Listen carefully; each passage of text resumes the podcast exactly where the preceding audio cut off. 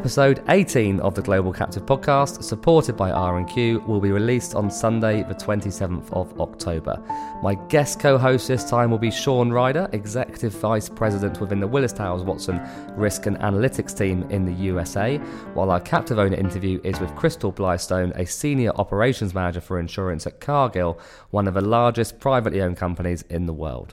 Meanwhile, Mike Meehan, a consultant at Milliman, is the latest visitor to Karen's Captive Corner. Here are a few highlights from the episode.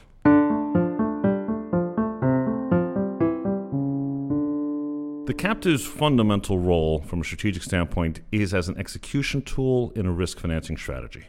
In order for that to really manifest, you need to have a risk financing strategy. Right? And that's where risk and analytics comes into play.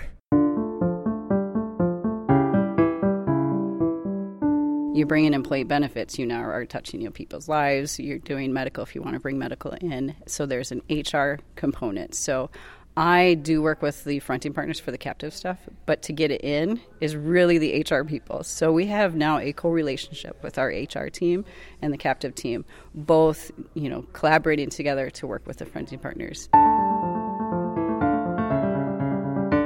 I think at the end of the day, having a clear, independent trail supporting the captive program, I think that's really well received in the industry, particularly by regulators. So I think it's in everybody's best interest.